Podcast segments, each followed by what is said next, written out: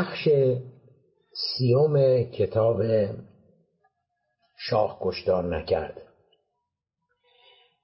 خب دوستان رسیدیم به اینجا که دیدیم که دو روایت کاملا متضاد از شاه و آمریکا. یا درستتر اگه خواسته باشیم بگیم انقلاب اسلامی انقلاب ایران در سال 57 و نحوه رفتار آمریکایی‌ها در این انقلاب هست.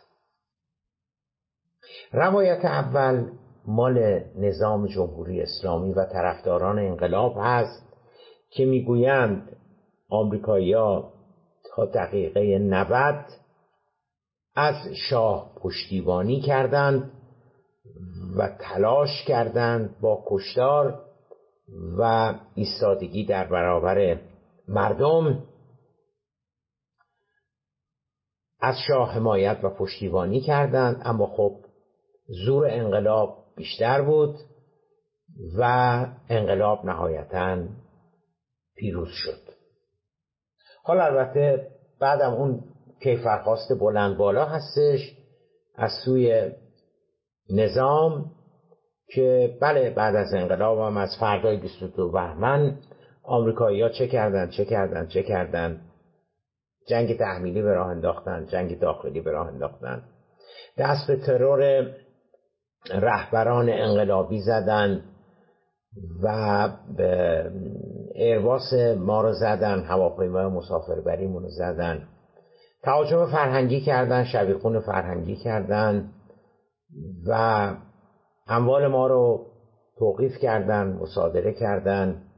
دیگه کاری از دستشون بر نمی آمد که نکردند. اما خب به هیچ جا نرسیدن و تمام توطعه ها و نقشه هاشون ناموفق مانده. که خب ما اون کیفرخواسته خیلی به کار ما مربوط نمیشه. ما بیشتر به آمریکا و شاه در دوران انقلاب کار داریم. روایت دوم نگاه دوم در حقیقت مال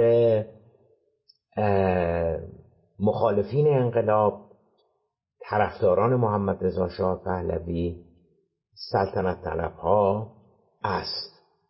یعنی کلا همه کسانی که می‌خوان سر به تن انقلاب نباشه و با انقلاب مخالف هستند به این روایت دوم این روایت دوم از نقش آمریکایی ها در انقلاب اعتقاد دارن اون نقش چیه؟ اون نقش این هستش که آمریکایی ها از پشت خنجر زدن به شاه نه خودشون کمکی به شاه کردن در حالی که شاه متحدشون بود.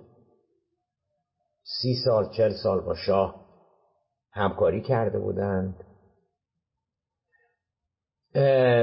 نه خودشون کمکی به شاه کردند در دوران انقلاب و نه بدتر از اون گذاشتن که از امکاناتی که خودش برای حفظ حکومتش رژیمش سلطنتش داشت استفاده بکنه. یعنی درست نقطه مقابل نگاه نظام جمهوری اسلامی. بعد که آمدیم جلوتر گفتیم که هر دوی این نگاه ها در حقیقت نگاه های متوهم سیاسی زده سیاست زده ایدئولوژیک زده و حالا اونی که میگه که از پشت آمریکایی ها به شاه خنجر زدن و اسباب سقوطش رو فراهم کردن بیشتر از روی بغض و کینه که نسبت به انقلاب داره و عملکرد این چهل و سه ساله نظام جمهوری اسلامی.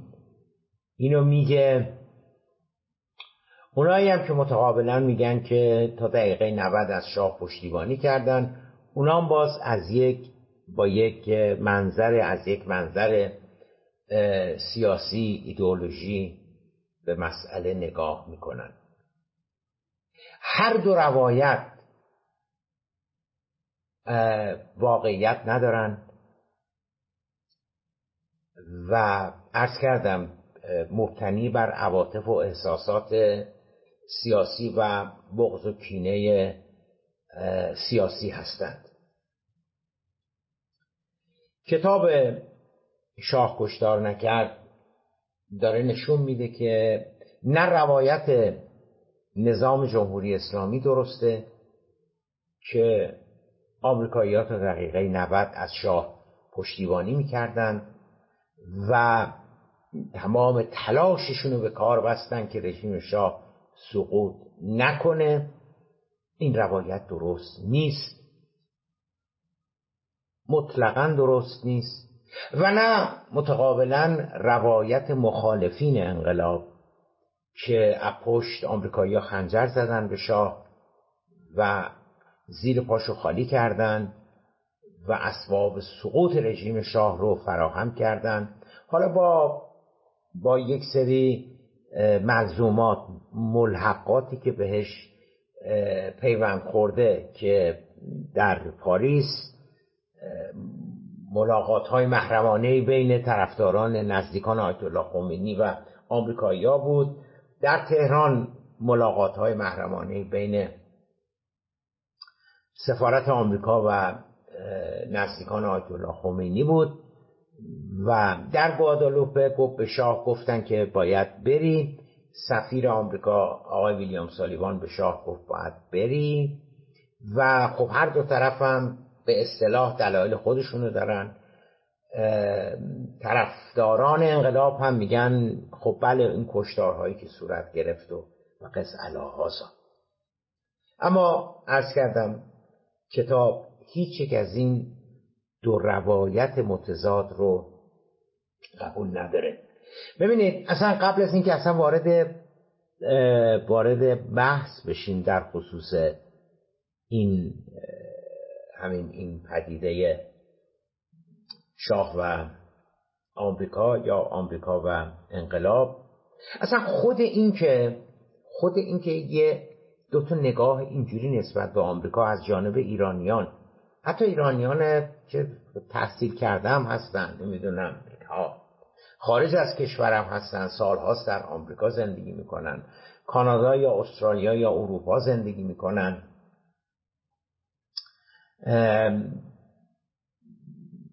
وجود داره خودش سوال برانگیزه. ببینید اگر یه کسی از کره کمک آموزشی من اگه اون مریخیه میآمد و میدیدش که ایرانیا یه دشون یه دستشون میگن که آمریکایی‌ها تا دقیقه 90 از شاه حمایت و پشتیبانی می‌کردن. یه دست دیگرشون میگن که آمریکایی‌ها پشت شاه رو خالی کردن از پشت بهش خنجر زدن تبانی کردن با مخالفینش. یقینا اون مریخیه فکر می‌کرد که خود دو تا آمریکا وجود داره. یکی اونی که همکاری کرده با شاه یکی اون که پشت خنجر زده به شاه. نمیشه که آخه یه آمریکا باشه یه کاخ سفید باشه یه وزارت خارجه آمریکا باشه یه دولت آمریکا باشه یه سفارت آمریکا باشه. و اینقدر متناقض البته عدید ایرانیا عمل کرده بوده باشه. این یعنی خود این به تنهایی نشون دهنده این هستش که چقدر ما ایرانیا در وهم و و تئوری های توطعه و خلاصه اینجور چیزا قرار داریم. بعد در ادامه نشون دادیم که اساسا اساسا در طی سی و هفت سال حکومت شاه سلطنت شاه ما نمی‌تونیم بگیم که یه رابطه خطی مستقیم وجود داشته و همواره در طی اون سی و هفت سال ماهیت و شکل روابط بین شاه و واشنگتن یکسان بوده. اصلا خود این نگاه غلطه. اگر گفتیم که یک منحنی ترسیم بکنیم از شهریور 1320 که علا حضرت در سن 21 دو سالگی پادشاه میشن و 26 دی 1357 که از کشور در سن نزدیک به 59 سالگی خارج می شوند اگر یه منحنی ترسیم بکنیم هر قدر که به ابتدای این منحنی نزدیک میشیم یعنی به شهریور 20 پیوند رابطه نزدیکی وابستگی یه محمد رضا شاه پهلوی. به آمریکا خیلی بیشتر هستش و اوجش دیگه میاد می‌رسه به کودتای 28 مرداد سال 1332 و ادامه پیدا می‌کنه تا عواست دهه چهل اواخر دهه چهل و ما به دهه پنجاه که می‌رسیم عملا شاه دیگه اون شاه در رابطه با آمریکا شاه دیگه اون شاه 20 سال پیش 30 سال پیش نیست. قدرت اقتدار توان مالی فروش پنج میلیون بشک نفت باعث شده که شاه یک اقتدار و یک ثروت توانایی های توانایی های شاه در سال پنجاب و پنج خیلی بیشتر از سال 1325 سی و پنج چهل و پنج شده. و به همان میزان که شاه توانمندتر مقتدرتر میگردید استقلالش ایستادگیش در برابر واشنگتن منظما افزایش پیدا می‌کرد. و از کردم اوج استقلال شاه از واشنگتن همون عواست دهه پنجاه هستش همون پنجاه پنج پنجاه شیش پنجاه چهار اون موقع هستش که یواش یواش می‌خوریم به شروع انقلاب. مطلب دیگری که خدمتتون عرض کردیم آن بود که تصویر و تصوری که آمریکایی از شاه می داشتن حالا 1320 هر تصوری می داشتن 1330 هر تصوری می داشتن حالا دیگه الان خیلی به کار ما نمی‌خوره تاریخه. اما در آستانه انقلاب تصویر و تصوری که آمریکایی ها از ایران و رژیم شاه داشتن این بود که شاه رهبری اصلاح طلب مترقی پیشرو ترقی خواه است و توانسته ظرف ده 15 سال گذشته کشور نچندان پیشرفته و عقب ماندهش را به سرعت بیاندازد روی ریل پیشرفت و ترقی و اینها. این تصور آمریکایی از محمد رضا شاه پهلوی بود. خب معتقد بودن که به طب اقدامات شاه پیشرفتهای شاه یه مخالفینی هم داره. این مخالفین یک مرجع دینی یک آیت اللهی هستش در نجف که 14 15 سال از کشور تبعید هستش. هر از گاهی اعلامیه چیزی میده و هیچ هیچ اثری نداره. یعنی هیچ خطری از جانب او رژیم شاه رو تهدید نمی‌کنه. دیگه مخالفین شاه شامل یه سری این افراد جبهه ملی و طرفداران مصدق می‌شوند که الان هر کدوم 60 70 سالشونه و دیگه خیلی انرژی و توان فعالیت سیاسی و اینها ندارن. و حالا یه سری هم ممکنه فارغ و تحصیل های دانشگاه که با توجه به درآمدهای سرشار نفتی که وارد جامعه ایران شده مثلا توقع دارن که شغلشون خیلی پردرآمدتر باشه و حالا مثلا یه سری روشن فکرها و نمی‌دونم اینها که اینم طبیعیه. بنابراین بعد از اینکه شاه خیلی ترقی خواه است باور دوم آمریکایی ها این بودش که او رو هیچ چیزی تهدید نمی‌کنه. مخالف مخالفینی مخالفت هایی به اون صورت علا حضرت ندارند بخش سوم جزء سوم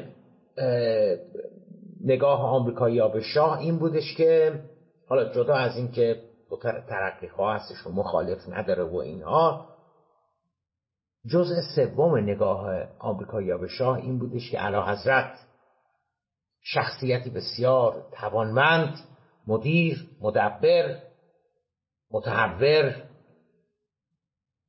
دارند که توانستند بحرانهای زیادی را در طی اون سی و سال سلطنتشون پشت سر بگذارن با موفقیت.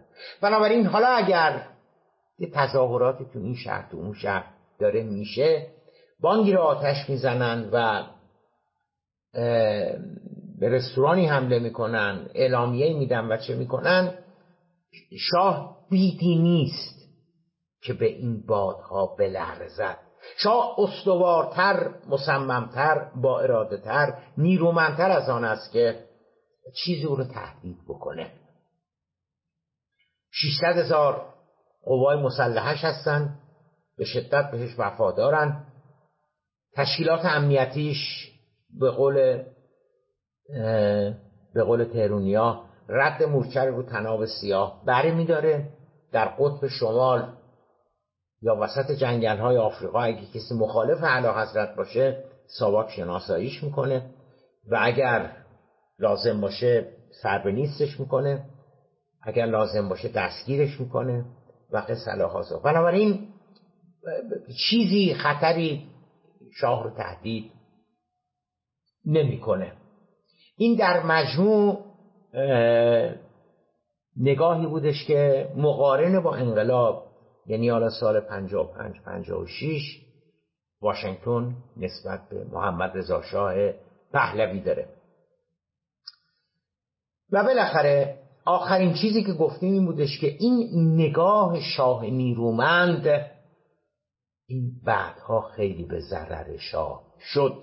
حالا تو قسمت های بعدی توضیح خواهم داد که چرا این نگاه که واشنگتن داشت.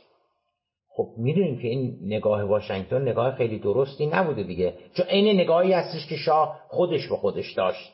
که من مخالفی ندارم من مخالفینی ندارم.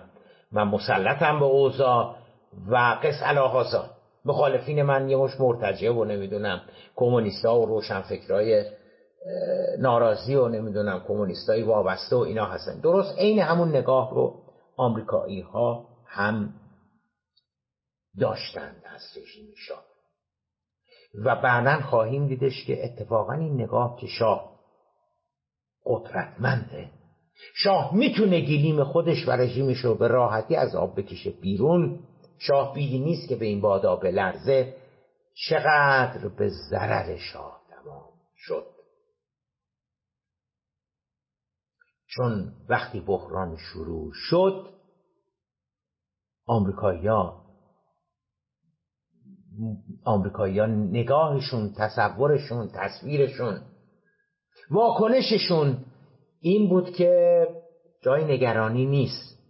محمد رضا شاه می‌تونه می‌تونه این بار هم از بحران. او قویتر از آن است او نیرومندتر از آن است که عرض کردم یه, یه همچی بحران هایی بتونه کار دستش بده. اما طبیعی بود اما طبیعی بود که ماه برای همیشه پشت ابر باقی نمیماند. بی اطلاعی آمریکایی ها از واقعیت های ایران و توانمندی های علا حضرت نمی توانست همواره پنهان بماند. آمریکایی ها هم مثل محمد رضا شاه پهلوی خیلی چیزها رو در مورد ایران نمی‌دونستن. نمی‌دونستن. خیلی ساده. همونجور که شاه نمی‌دونست و یه روز از بالای هلیکوپتر نگاه کرد که بابا اینا ده 15 هزار نفر 20 هزار نفر 30 هزار نفر 50 هزار نفر نیستن. اینا صدها هزار نفر هستند همونطور که ماه برای همیشه واسه شاه پنهان نماند برای آمریکایی ها هم حالا ماه برای همیشه پنهان نمیمونه. و یواش یواش اونا متوجه میشن که ای بابا مثل اینکه یه مقداری تصویر و تصورات ما در مورد علا حضرت خیلی هم درست نبوده. خب طبیعی هم هستش که چجوری میشه که متوجه میشن دیگه. با ظاهر شدن تظاهرات و اعتراضات خیابانی از اوایل سال 56 و به دنبال برقراری فضای باز سیاسی که جامعه ایران رو باز کرده. مثل که مثلا این, این پردر شما بزنید کنار حالا یه تصویر دیگری داره از بیرون نقش میبنده. بعد از اینکه این فضای باز سیاسی گفتیم از اوایل 56 اواخر 55 اوایل 56 به راه میفته این فقط شاه نبود. که با به راه افتادن فضای باز سیاسی در ایران حالا به تدریج متوجه واقعیت های دیگری از کشورش شده بود. آن تصویر و تصوری که علا حضرت داشتند حالا به تدریج در حال ترک برداشتن و فرو ریختن بود. در مرتبه بعدی آمریکایی ها هم متوجه ایران دیگری داشتن می شدن که هرگز هرگز تصورش هم را نکرده بودند. پژوهشگر آمریکایی که قبلا هم دوستان از اون نام بردم جناب ماروین زونیس که به نظر من شماری از محققان ترین آثار را پیرامون شخصیت شاه به رشته تحریر درآورده هم ایزن به همین مسئله اشاره می‌کنه. به کدوم مسئله؟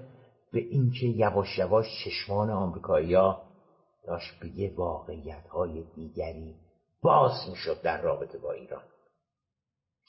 زونیس میگه که نقل قول کتاب زونیس نقل قول از کتاب زونیس براتون می‌خونم. میگه واقعیت آن بود که حجم اطلاعات واقعی و دانش ما درباره ایران بسیار ناچیز بود. تا قبل از سال 1977 که میشه همون 1356 خودمون زونیس میگه که گزارش منابع اطلاعاتی آمریکا از جمله سازمان سیا CIA پیرامون گروه ها و جریانات مذهبی در ایران عملا صفر بود. درست میگه واقعا صفر بود.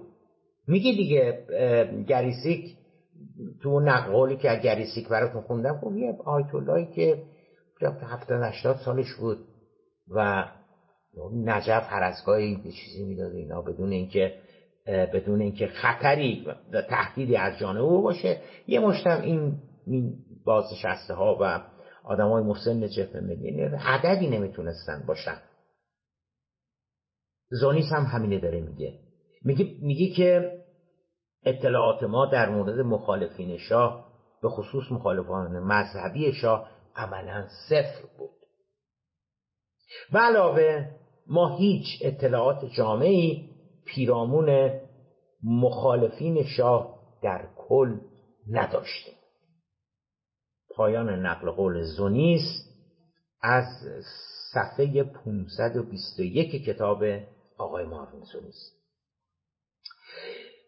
زونیس در همان بخش اضافه می کند که ارتباطات گسترده آمریکا با شاه مانع از آن شده بود تا از ایرانیانی که مخالف وی بودند خبری و اثری و نمودی در واشنگتن دیده یا شنیده شود. به نقل از همان منبع صفحه 526 متوجه میشین چی داره میگه زونیست دیگه؟ میگه ما انقدر با شاه روابطمون در هم تنیده و گسترده بود که اصلا نمی‌تونستیم ببینیم که این بابا کلی مخالف داره مذهبی غیر مذهبی اینها.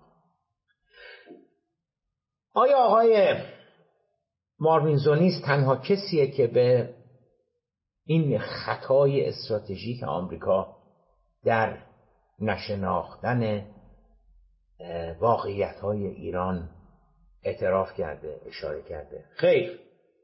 خیر. دیگه که آقای زیبا کلام اشاره کرده. دیگه یکی از مهمترین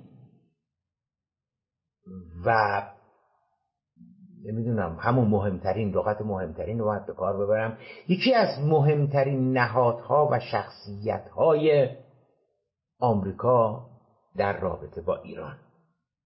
یعنی کی؟ یعنی آقای استنسفیلد ترنر آخرین رئیس سازمان سیا در ایران قبل از انقلاب. ایشان هم در کتابشون به این خطای استراتژیک آمریکایی‌ها در ندیدن مخالفین شاه و خیلی علم و اطلاع درست از ایران نداشتن اشاره می‌کنه. نقل قول کتاب ترنه رو براتون می‌خونم. چیزی که هرگز چیزی که هرگز تصورش را هم نمی کردیم آن بود که همه گروه های ناراضی و مخالف شاه توسط یک روحانی هفتاد و نه ساله به نام آیت الله خمینی که در تبعید در خارج از کشور به سر می برد به هم متصل و یکی شوند. دلیل اصلی قصور سیاه سازمان سیاه در جمعآوری اطلاعات کافی راجع به گروه های مخالف شاه و ناتوانی ما در ارزیابی جذبه روحانی آیت الله خمینی در بین مردم ایران فقط این نبود که تحلیلگران سازمان سیاه در درجه اول بیش از حد به قدرت و استحکام شاه اطمینان داشتند و ما هم به طبع آنها جنبه های دیگر و مسائل دیگر ایران را نادیده گرفته بودیم. این رو هم از کتاب آقای ترنر براتون خوندم. این کتاب سال 1373 آمده بیرون. الان اسمشم بهتون میگم. صفحه 182 اجازه بدین که حالا شما که کتاب در, در, در دسترستون نیست. بذارید من خدمتتون عرض بکنم که مال آقای استنسفیلد ترنر کدام کتاب بوده؟ استنسفیلد ترنر. اسم کتابش است پنهانکاری و دموکراسی. این کتاب رو جناب حسین ابو ترابیان ترجمه کردن به فارسی. انتشارات اطلاعات سال 1373 این کتاب رو این کتاب رو چاپ کرده. می‌رسیم به یه سوال خیلی مهم. چرا و چگونه از شاه ایران چنین تصویری در غرب و در آمریکا به وجود آمده بود؟ آخه اینایی که این همه تشکیلات اطلاعاتی مطالعاتی پژوهشکده ها اندیشکده ها مراکز نمی‌دونم. دارند آخه چجوری؟ متوجه خیلی چیزها در رابطه با ایران نشده بودن. اولا دوستان آمریکایی خدا نیستند. آمریکاییان شاید باورتون نشه به اندازه موهای سر من و شما دارای اشتباه هستن. چند نمونهش که جلوی چشم ما اتفاق افتاده به عراق حمله کردن و اون من خیلی با حمله به عراق کردنشون مخالفت ندارم. خوب شد خوب شد که صدام اون, اون, اون ماشین مرگ اون ماشین وحشت که داشت به عراق حکومت می‌کرد اتفاقا خوب شد که اون سرنگون شد. ولو اینکه با, با, با حمله آمریکایی ها بوده باشه. ولی ببینید هیچ برنامه ریزی هیچ, هیچ چیزی برای بعدش وجود نداشت. هممون یادمونه دیگه اون اون آشفتگی و به هم ریختگی که بعد از سقوط صدام بعد از اشغال عراق سال 82 83 84 به وجود آمد. مورد اخیرترش به اون شکل فضاحتباری که از افغانستان خارج شدن. صد البته که تصمیم خروج از افغانستان تصمیم درستی بود. از دید آمریکایی ها اگر که افغانستانی ها نمی‌خواهند طالبان بهشون حکومت بکنه این, این کار خود افغانستانی ها هستش. آمریکایی ها 20 سال اونجا بودن و نشد نمی‌شد. میلیاردها دلار خرج کردن نشد. ولی ببینید اون نحوهی که از افغانستان آمدن بیرون چقدر آشفته و به هم ریخته و بود. یا همین مسئله مذاکره با ما سر همین مسئله برجام. بنابراین اینجوری نیستش که ما در حقیقت فکر کنیم که یعنی قدرت فوقلادهی به آمریکایی ها از جهت علم و آگاهی و اینها. ببخشیم نه آمریکایی ها به نظر من بدیهی ترین مسائل رو در مورد ایران ندیده بودن. این نظر من هستش. و نظر من نیست. استنسویل هم همینو میگه. مارمینزونیس هم همینو میگه. حالا بعدا خواهیم دیدش که دیگران هم همینو دارن. میگن که ما آمریکایی چیز زیادی در مورد ایران نمی‌دونستیم. حالا یواشاش متوجه میشه که چقدر این روایت های ما این توهمات ما پیرامون آمریکا که تا دقیقه 90 از شاه پشتیبانی می‌کردن که نه پشت به شاه خنجر زدن.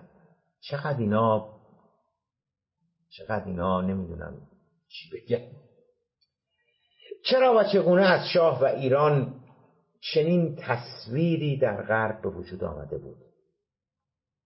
سه دلیل عمده برای این پدیده این نگاهی که تو غرب نسبت به شاه به وجود آمده بود سه تا دلیل میشه در نظر گرفت.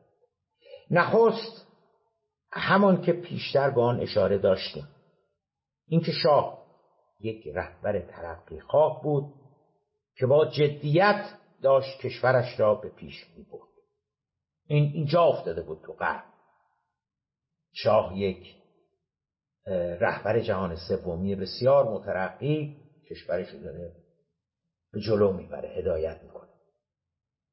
دلیل دوم که باعث شده بود غرب خیلی چیزا رو در مورد ایران و رژیم شاه نبینه دلیل دوم باز میگشت به موقعیت استراتژیک ایران. و نقشی که شاه به عنوان رهبر این کشور بر عهده داشت. به عنوان یک متحد استراتژیک غرب ایران نقش مهمی در میان رقابت در رقابت میان شرق و غرب بازی می‌کرد. به علاوه به لحاظ موقعیتی که ایران در منطقه مهم خلیج فارس و خاورمیانه از آن برخوردار بود و اینکه رژیم ایران در رقابت میان دو بلوک شرق و غرب که تو اون مقطع به اصطلاح همین جنگ سرد بود و تضاد و تقابل و رویارویی بلوک غرب و بلوک شرق این یه نکته کلیدی بود. ببینید ببینید ببینید. خیلی وقتا تو زندگی ما اولویتمون ممکنه که یه آقایی تصمیم گرفته باشه که به واسطه اینکه به بچه علاقه داره به واسطه اینکه به خانواده خیلی علاقه داره محیط خانواده شب از سر کار می‌خواد بیاد چراغ روشن باشه نمی‌دونم اینا. ببین این آدم وقتی ازدواج می‌کنه استراتژیش اون چراغ روشنی که شبا میاد خونه بچه ها آش و که خانم براش درست کرده. ببین به یه سری چیزای دیگه که حالا این خانمه چقدر تحصیلات داره چقدر سواد داره. خانواده چجوری اینا؟ ایزم ممکنه یه خانومی صرفا بخواد ازدواج بکنه که خانواده داشته باشه حالا خونه پدرش که بیاد بیرون رو نمی‌دونم بچه دار بشه نه دیگه حالا خیلی براش مهم نیستش که این قورتشن که دارم باش ازدواج می‌کنم مثلا چیه چیه چجوریه اینها. آره بعضی وقتا این چیزی که می‌خوام به عنوان دلیل دوم بگم این هستش که نگاه اصلی در رابطه با ایران و رژیم شاه جایگاه رژیم شاه توی توی اون ستیز و و رویارویی بین بلوک شرق و غرب بود و شاه جای بسیار حساسی قرار گرفته بود به اسم خلیج فارس.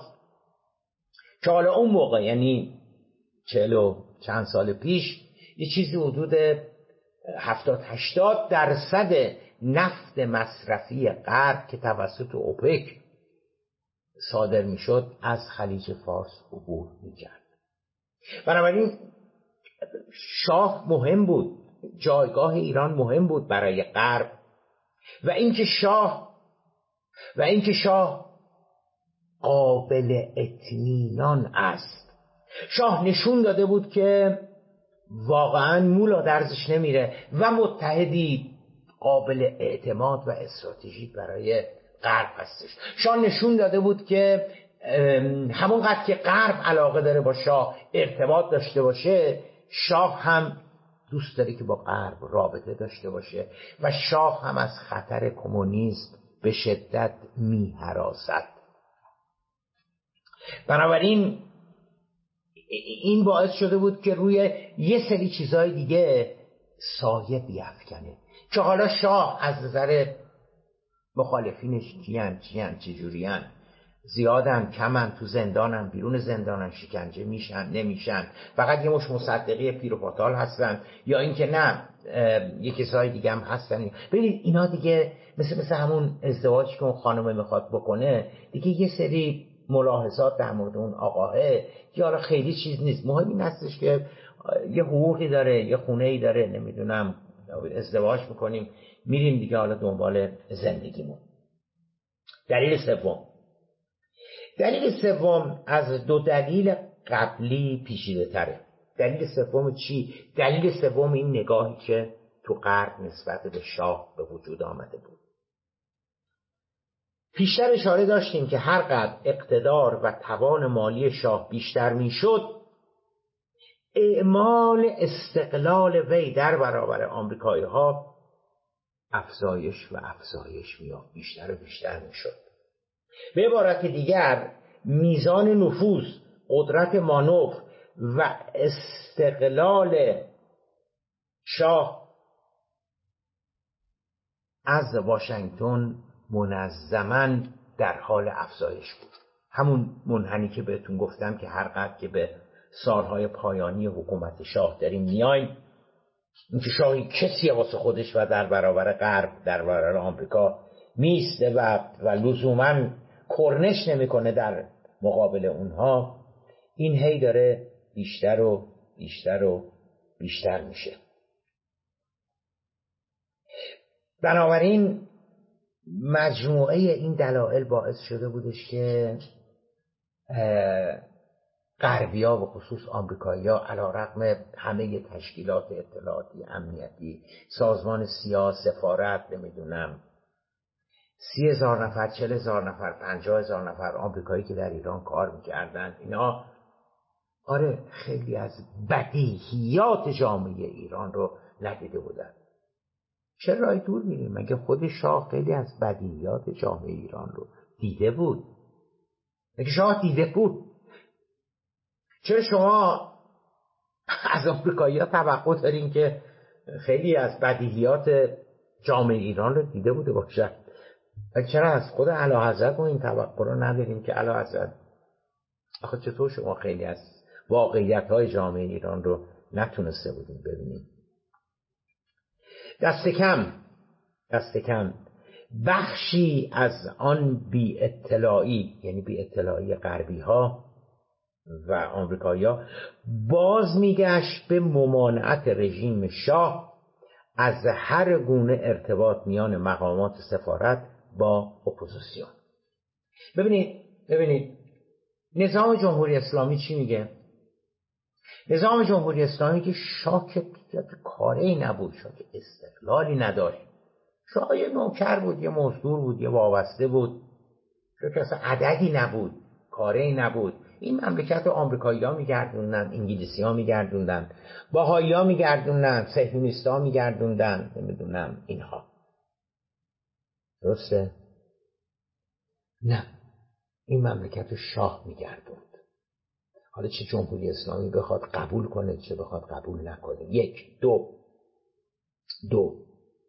اتفاقا اتفاقا در سالهای آخر حکومت شاه یعنی حداقل در دهه پنجاه تو اون هفت سال آخر تو اون هشت سال آخر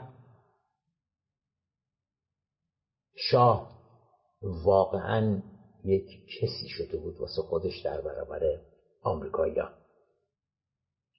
اینو من صادق زیبا کلام نمیگم. اینو ویلیام سالیوان آخرین سفیر آمریکا در ایران داره میگه. که فکر کنم بهمن پنجاه و پنج یعنی با, با کارتر چیز میشه که کارتر که میشه دیماه که کارتر میشه رئیس جمهور سفیر آمریکا در ایران عوض میشه با آقای ویلیام سالیوان میاد. این آقای ویلیام سالیوان خاطراتشو می نویسد نوشته و این خاطرات به فارسی هم ترجمه شده تحت عنوان میشن تو تهران معمولیت در تهران. و فکر می‌کنم اون سالهای 62 63 اون موقع ها خاطرات ایشون به فارسی هم ترجمه شده و چاپ شده. من اون متن فارسی رو با انگلیسی مطابقت دادم. حالا اون متنی که اوایل انقلاب چاپ شده حالا بعدا ممکنه این قسمت هایش زده باشن و نمی‌دونم ارشاد چه کرده باشه اینا رو بعدا نمی‌دونم ولی اون متنی که مال سال اوایل انقلاب هستش 62 63 اون موقع هستش که این کتاب چاپ شده اومده بیرون مطابق متن انگلیسیش هستش. خب سالیوان خیلی جالبه. سالیوان میگه که من وقتی آمده بودم ایران به تازگی آمده بودم ایران در سفارت مستقر شده بودم میگه که جلساتی رو گذاشته بودم جلسات اولیه‌ای با مسئولین سفارت. اونا به من گزارش می‌دادن مثلا از چه می‌دونم وضعیت دانشگاه های ایران اقتصاد ایران صنایع ایران نمی‌دونم مسائل اجتماعی ایران. خب سالیوان گوش می‌داده و که با ایران آشنا بشه.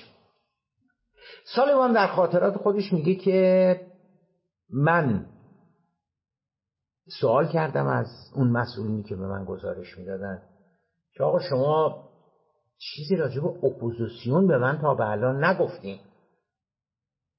راجع به اقتصادش گفتین راجع به منابع طبیعیش گفتین راجع به علا حضرت گفتین راجع به شهبانو فرح گفتین. خب خیلی هم خوب دستتون هم درد نکنه. ولی راجع به اپوزیسیون علا حضرت من چیزی نشنیدم. سلیمان در خاطراتش میگه که چیزی به من جواب نمی‌دادن. من یکی دو بار دیگه اینو تکرار کردم ولی باز هم چیزی به من جواب ندادن. تا بالاخره به روی پرسشم اصرار ورزیدم. و مسئولین امنیتی سفارت ببینید چه پاسخی دادن به سالیوان. و این پاسخ سالیوان رو این چیزی که الان براتون می‌خونم رو اینو بذارید در مقابل روایت جمهوری اسلامی از شاه. نقل قول. نقل قول از کتاب خاطرات سالیوان سالیوان نوشته که ما یعنی نوشته که یعنی اون اون مسئول امنیتی اون مسئولین امنیتی سفارت بهش بهش میگن. بعد از اینکه او اصرار می‌کنه که آقا بالاخره چی شد؟ قرار که راجبه اپوزیسیون به من بگین. بهش میگن که جناب سفیر ما هیچ ارتباط مستقیم یا غیر مستقیمی با اپوزیسیون ایران نداریم. بخونم یه بار دیگه این جمله رو. جناب سفیر ما هیچ ارتباط مستقیم یا غیر مستقیمی با اپوزیسیون ایران نداریم. عجب چرا نداریم؟ حالا سالیوان نمیگه من میگم. چون شخص علا حضرت از اینکه سفارت آمریکا با مخالفین ایشان تماس داشته باشند بسیار ناخرسندند. بنابراین اطلاعات ما در خصوص اپوزیسیون شاه محدود می شود به آنچه که مقامات امنیتی ایران یعنی ساواک به ما می‌گویند. بیشتر از این جناب سفیر ما به خودمان اجازه نمی دهیم در امور ایران دخالت نماییم تو رو خدا اینو مقایسه کنید با چیزی که جمهوری اسلامی میگی که شاه مستقل نبود و شاه نوکر بود و نمی‌دونم سفارت آمریکا بهش می‌گفت برو سفارت آمریکا بهش می‌گفت بیا. می‌گفت در ببند پنجره رو واکن بشین بلند شو. مگر اینکه ما ببینیم سالیوان دروغ داره میگه؟ آخه بدبختی اینه که وقت سلیوان نمی‌تونه دروغ گفته بوده باشه می‌دونین چرا؟ چون وقتی شما می‌ذاری پیش استنسفیلد ترنر اینی می‌ذاری پیش سایرس ونس اونم خاطرات داره. می‌ذاری پیش خاطرات کارتر می‌ذاری پیش گزارش نیویورک تایمز می‌ذاری پیش گزارش ببین اینا همش با هم دیگه می‌خونه. اینجوری نیستش که سالیوان بگه که ما هیچ سفارت, سفارت آمریکا در ایران هیچ علم و اطلاعی از اپوزیسیون نداشتیم. ولی مثلا واشنگتن پست یه گزارشی داده بوده باشه. همون موقع ها که مثلا چه اطلاعات دقیقی ما از اپوزیسیون ایران داریم. یا مثلا چه می‌دونم یه, یه منبع دیگری یه جای دیگری عکس اینی که سالیوان تو خاطراتش گفته. نه اتفاقا اونچه که سالیوان تو خاطراتش گفته با مال دیگران همخانی پیدا می کند بنابراین نمی‌تونه دروغ باشه. مگر اینکه مثل دایجان ناپلون شما بگید که آقا همه اینا دروغگوان و همشون نشستن که سر ما ایرانیا رو که خیلی فهمیده و پیشرفته و تو علوم انسانی آگاه هستیم سر ما ایرانیا رو کلا بگذارن. اکنون بهتر می‌توان فهمید که وقتی جیمی کارتر کمتر از دو سال مانده به انقلاب آنگونه ستایش انگیز از عشق علاقه و احترام مردم ایران و علا حضرت سخن می‌گفته تعارف نمی‌کرده و واقعا به آن سخنان باور داشته. این تصویر نیرومندی که از اقتدار و توانایی شاه از یک سو و نداشتن مخالفین جدی از سوی دیگر در واشنگتن به وجود آمده بود بعد از در, در خلال سالها بعدها که بحران و ناآرامی های انقلاب آغاز می شود بسیار به زیان شاه تمام شد. چرا به زیانش تمام شد؟ از کردم خدمتتون. برای اینکه اول که واشنگتن اصلا نمیدونستش که مشکل شاه پیدا می‌کنه. بعد که واشنگتن متوجه شد که علا حضرت مشکل پیدا کردن گفت ایشون خیلی توانمندتر از این هستند که این مشکلات بتونه بتونه اثری و خلالی در, در کارشون بر دامن کبریاییش ننشیند. گرد. شاه انقدر قدرتمندتر از آمریکایی ها دارن شاه قدرتمندتر. خیلی قدرتمند. قدرتمندتر از این هستش که حالا یه چهار تظاهرات و درگیری و نمی‌دونم اینا بتونه کار دست رشیمش بده. پس ببینید اولا می‌دونی من چرا اینا رو هی تکرار می‌کنم و شما گله می‌کنید برای اینکه برای اینکه اگه اینا واقعیته پس اونی که جمهوری اسلامی میگه چیه؟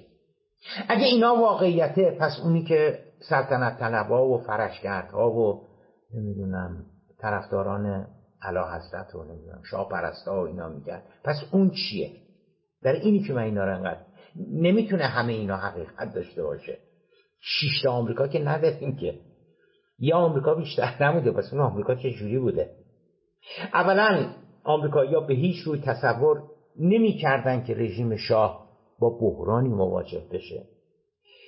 ثانیا وقتی که بحران شروع شد تصورشان آن بود که با توجه به اقتدار و توانایی هایی که علا حضرت از آن برخوردار هستند خطر جدی علا حضرت رو تهدید نمی‌کنه و علا حضرت قادر خواهند بود که مثل گذشته ها این بحران رو هم با قدرت اقتدار و توانایی پشت سر بگذارند.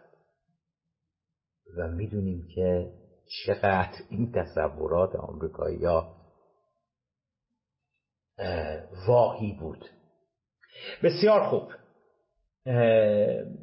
می‌رسیم به یک تیکه مهم شاه و آمریکا که همون مسئله حقوق بشر باشه و اجازه بدید که اینو انشاءالله بگذاریم برای شبهای بعدی. ایام به کام باد شما را به خداوند سبحان می سپارم و شبتون به خیر